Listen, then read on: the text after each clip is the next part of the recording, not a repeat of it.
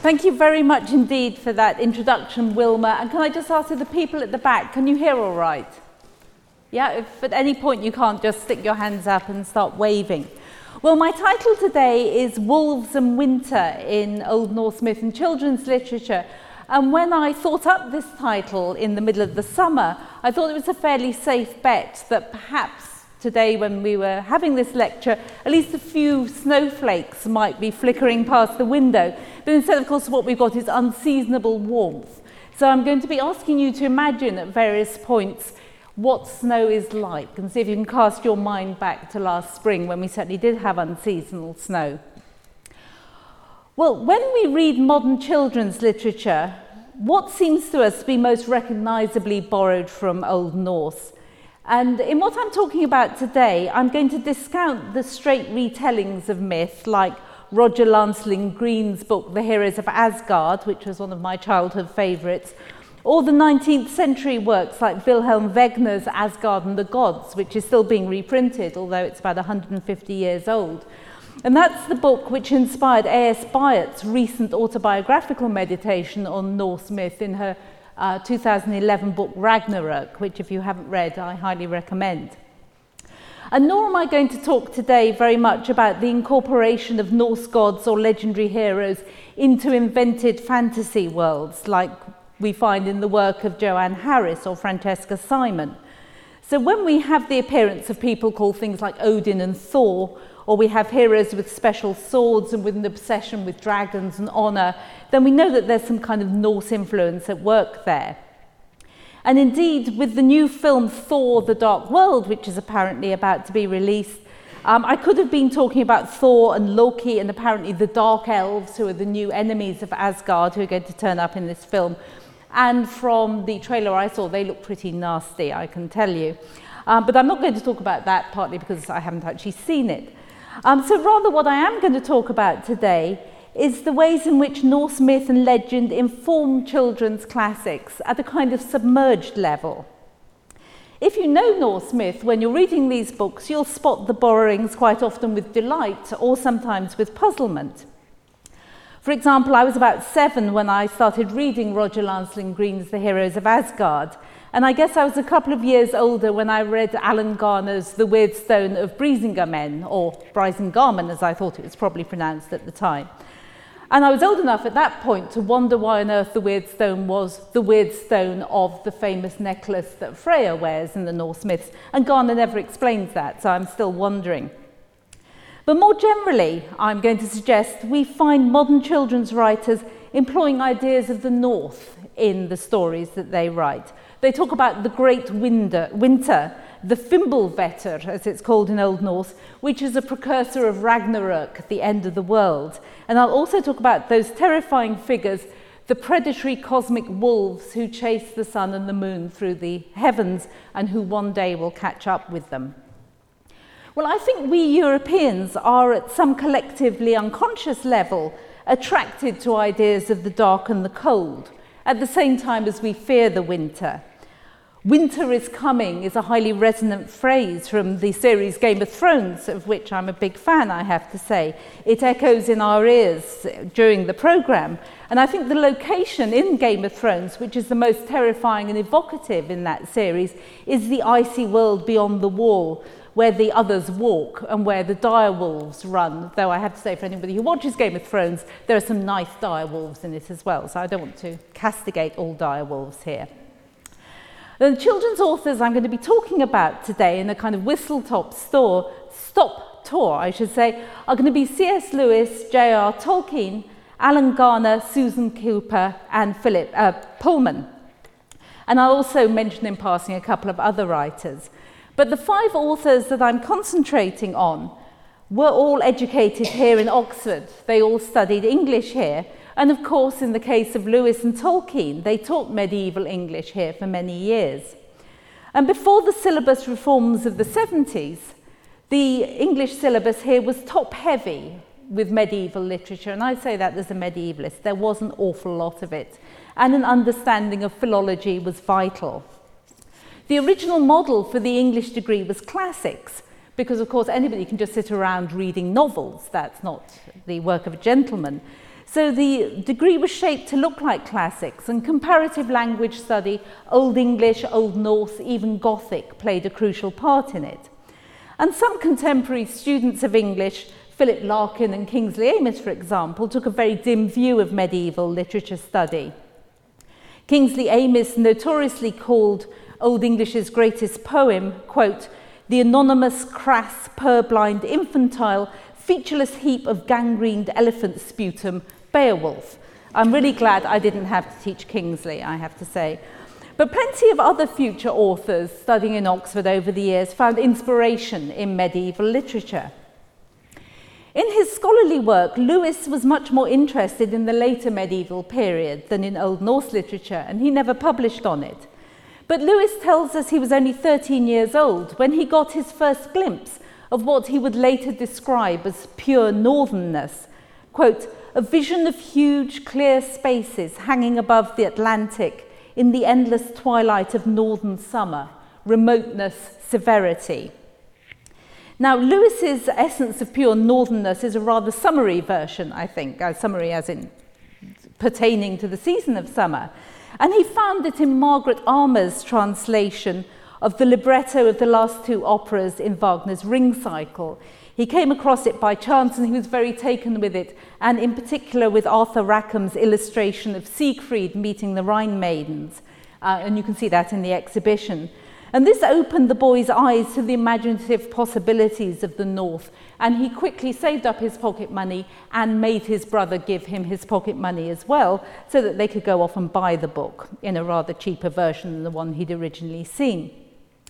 So Lewis was a lifelong Wagner fan, but he also knew and loved the, tr- the two crucial medieval mythological texts which are central to an understanding of Old Norse myth.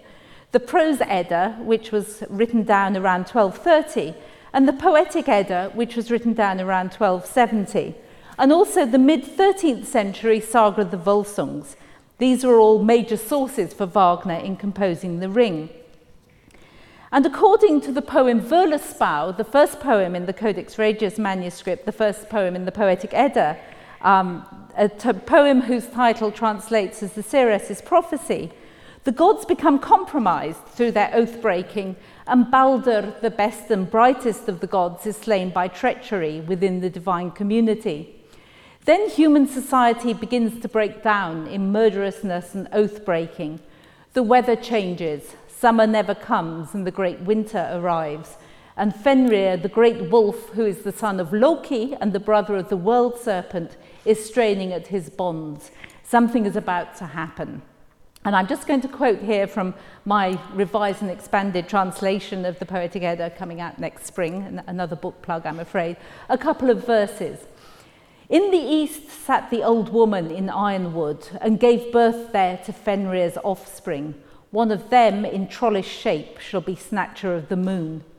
It gluts itself on doomed men's lives, reddens the gods' dwellings with crimson blood. Sunshine becomes black all the next summers, winter, sorry, weather all vicious. Do you want to know more and what?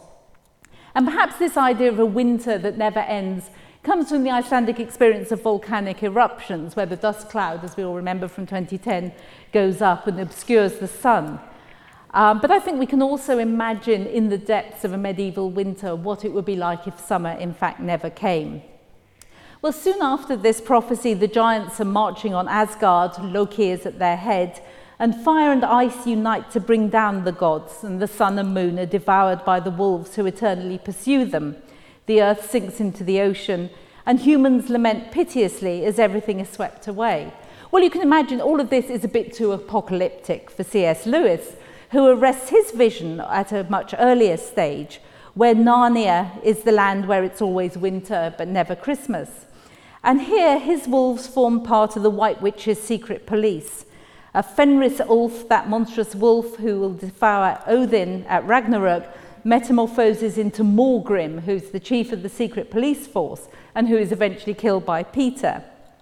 And although I think the first half of Maugrim's name derives from French mal, meaning bad, the grim is certainly an Old Norse word, and it's one which is quite often used for wolves.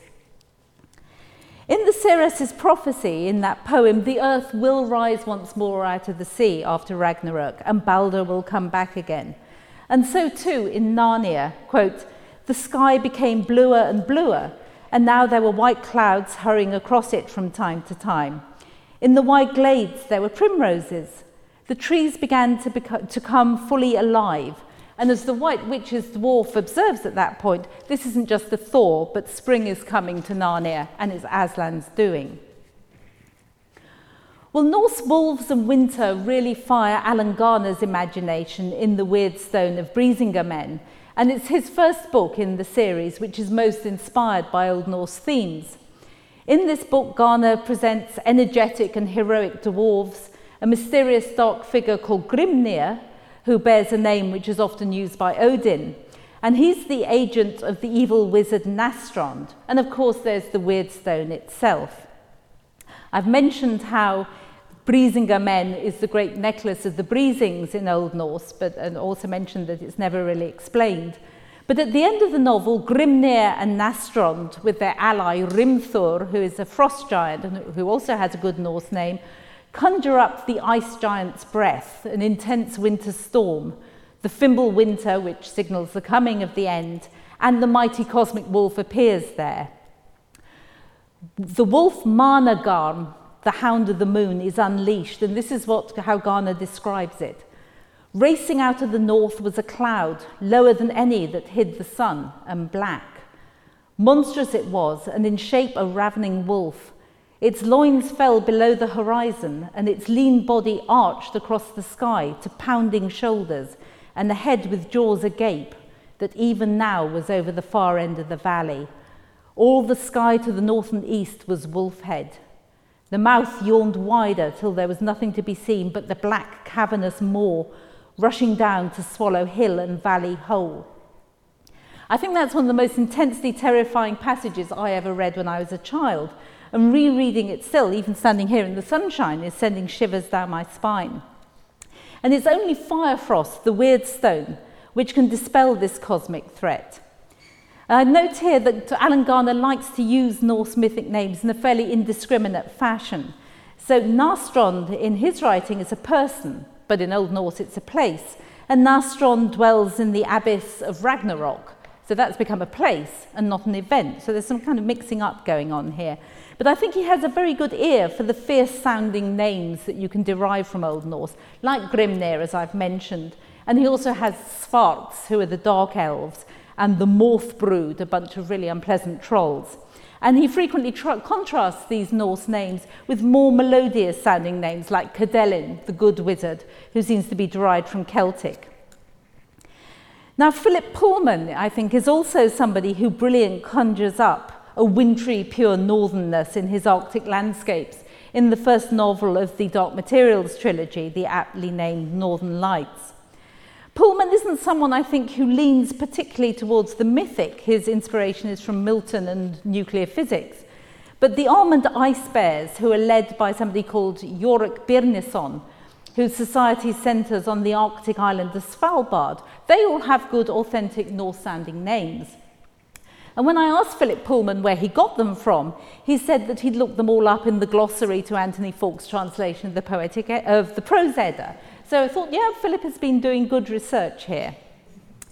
Pullman's bears are interesting because they offer a strong, independent, moral counterweight, I think, to all the untrustworthy wolves we find knocking around in other Norse-related texts.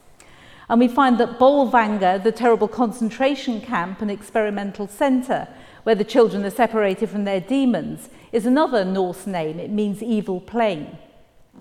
So Pullman is good at coining new names out of old, I think. His witches all have Finnish names, so I didn't ask him whether he just borrowed them from the Helsinki phone directory, which is what I've heard.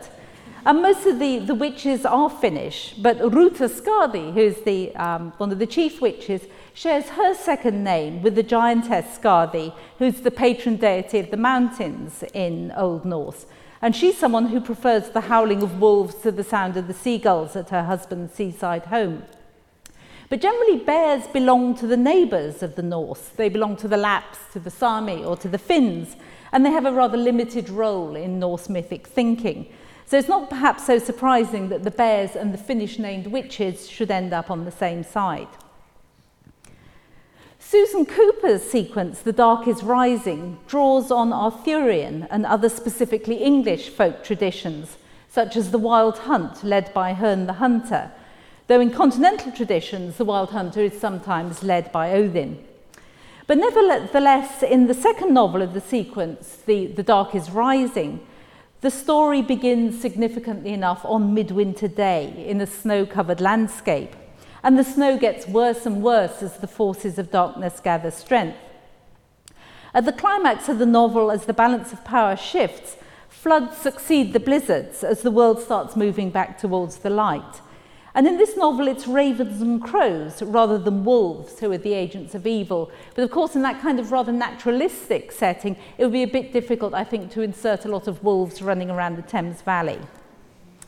The ravens and crows are Anglo-Saxon beasts of battle and portents of evil, and they're not Odin's ravens, Hugin and Munin, who signal his intellectual powers and his information gathering. So I think they have a rather different meaning.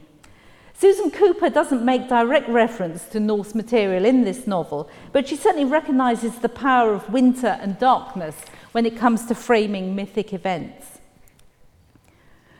Not every writer who makes use of Norse themes draws on the wolf and winter combination. And here I want to turn to Diana Wynne Jones's novel, Eight Days of Luke, which has no unnatural winter and it doesn't have oversized dogs either, um, perhaps because it's set in the summer holidays. And Eight Days of Luke is about a boy called Luke who erupts into the life of a lonely and unhappy child called David.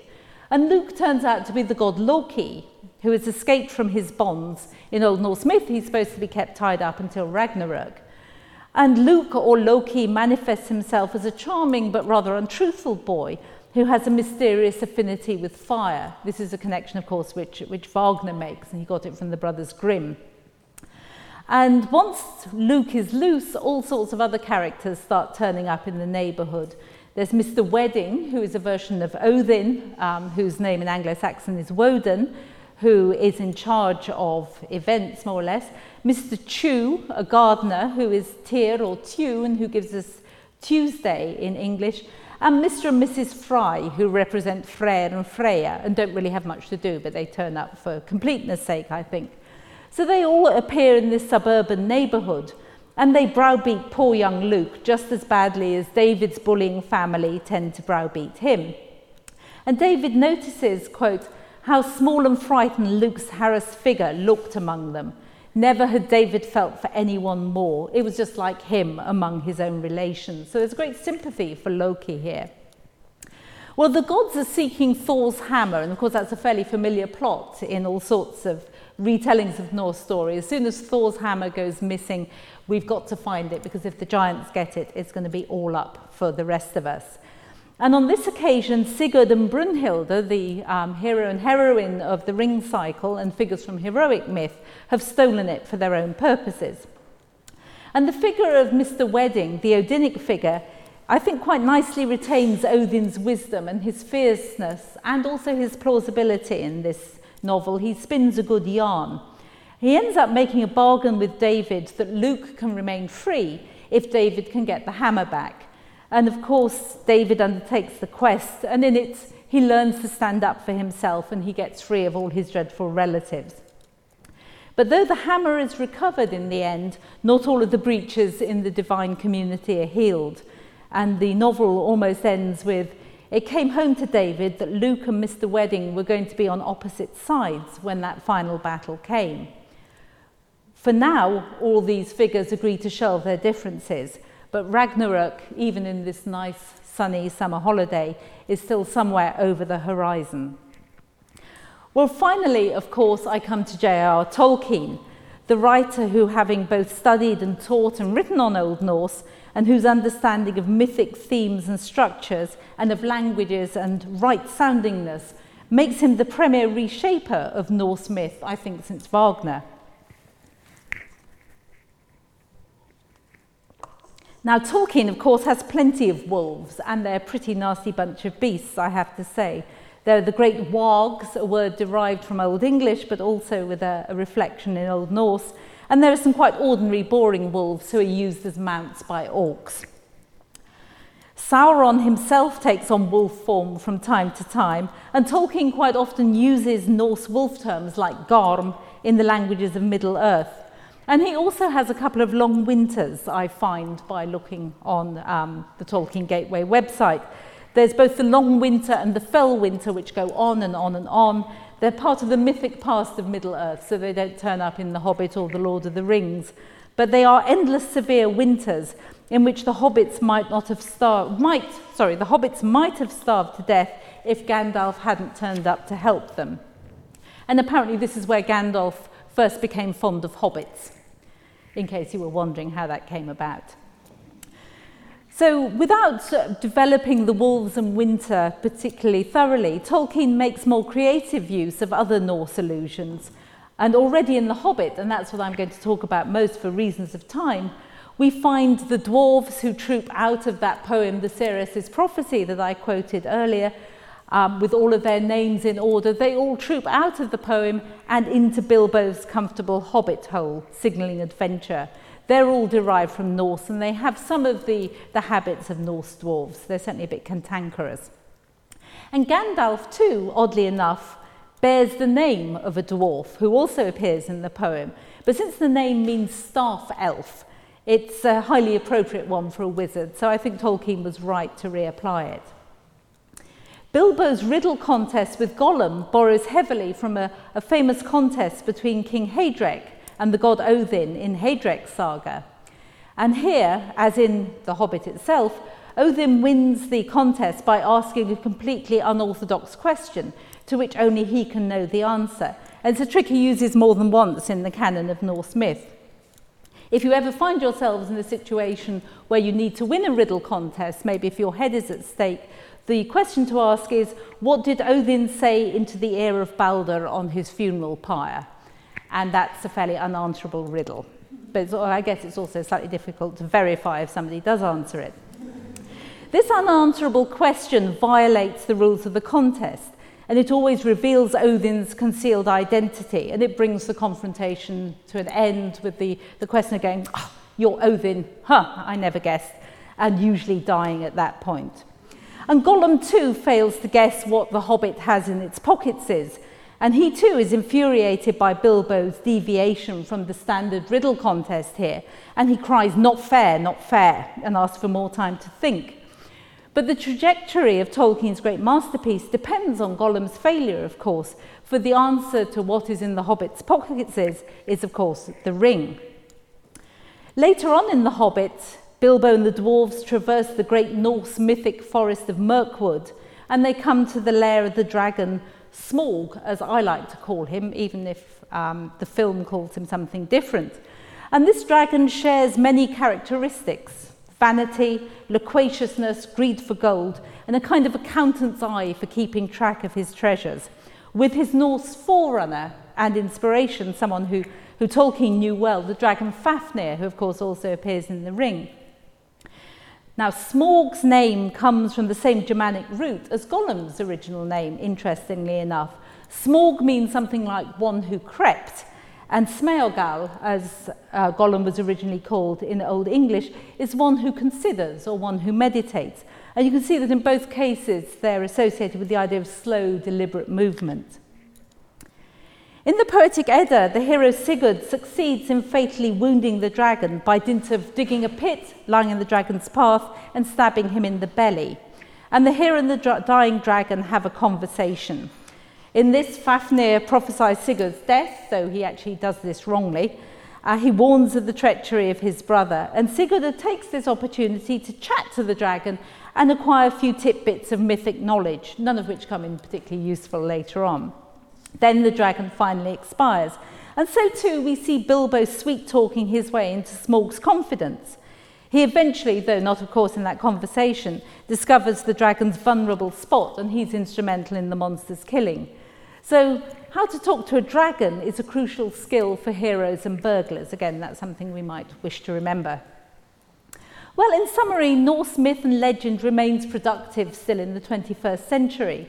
Francesca Simon's book, The Sleeping Army, which is intended for rather younger readers, takes its inspiration from the Lewis chessmen to explore a brave little girl's quest to rescue the gods from the depredations of old age.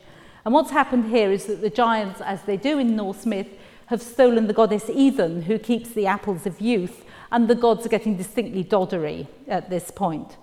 Uh, Freya teams up with a berserk warrior called Snot, um, which of course means wise, but you can imagine the jokes that come out of that. And Thor's two servants, Roskva and somebody called Alfie, who in Old Norse is called Thjalfi. Freya saves the gods, of course. She rescues Idun, she gets the apples back. And she also saves herself from being turned into a chessman too, because this is the fate of all the people who have tried and failed in the quest. They get turned into chessmen and you can see them in the British Museum. So if you're there looking at the Lewis chessmen, you will know where they originate and it's not what the label on the, the case says. Joanne Harris too, the author of Chocolat, has written two books set in a post-Ragnarok world where the Norse gods, although they were died at Ragnarok, have come back again and they're alive and active and seeking to get their power back once more. And in these two books, the two heroines have to fight to help the gods to take the world back over.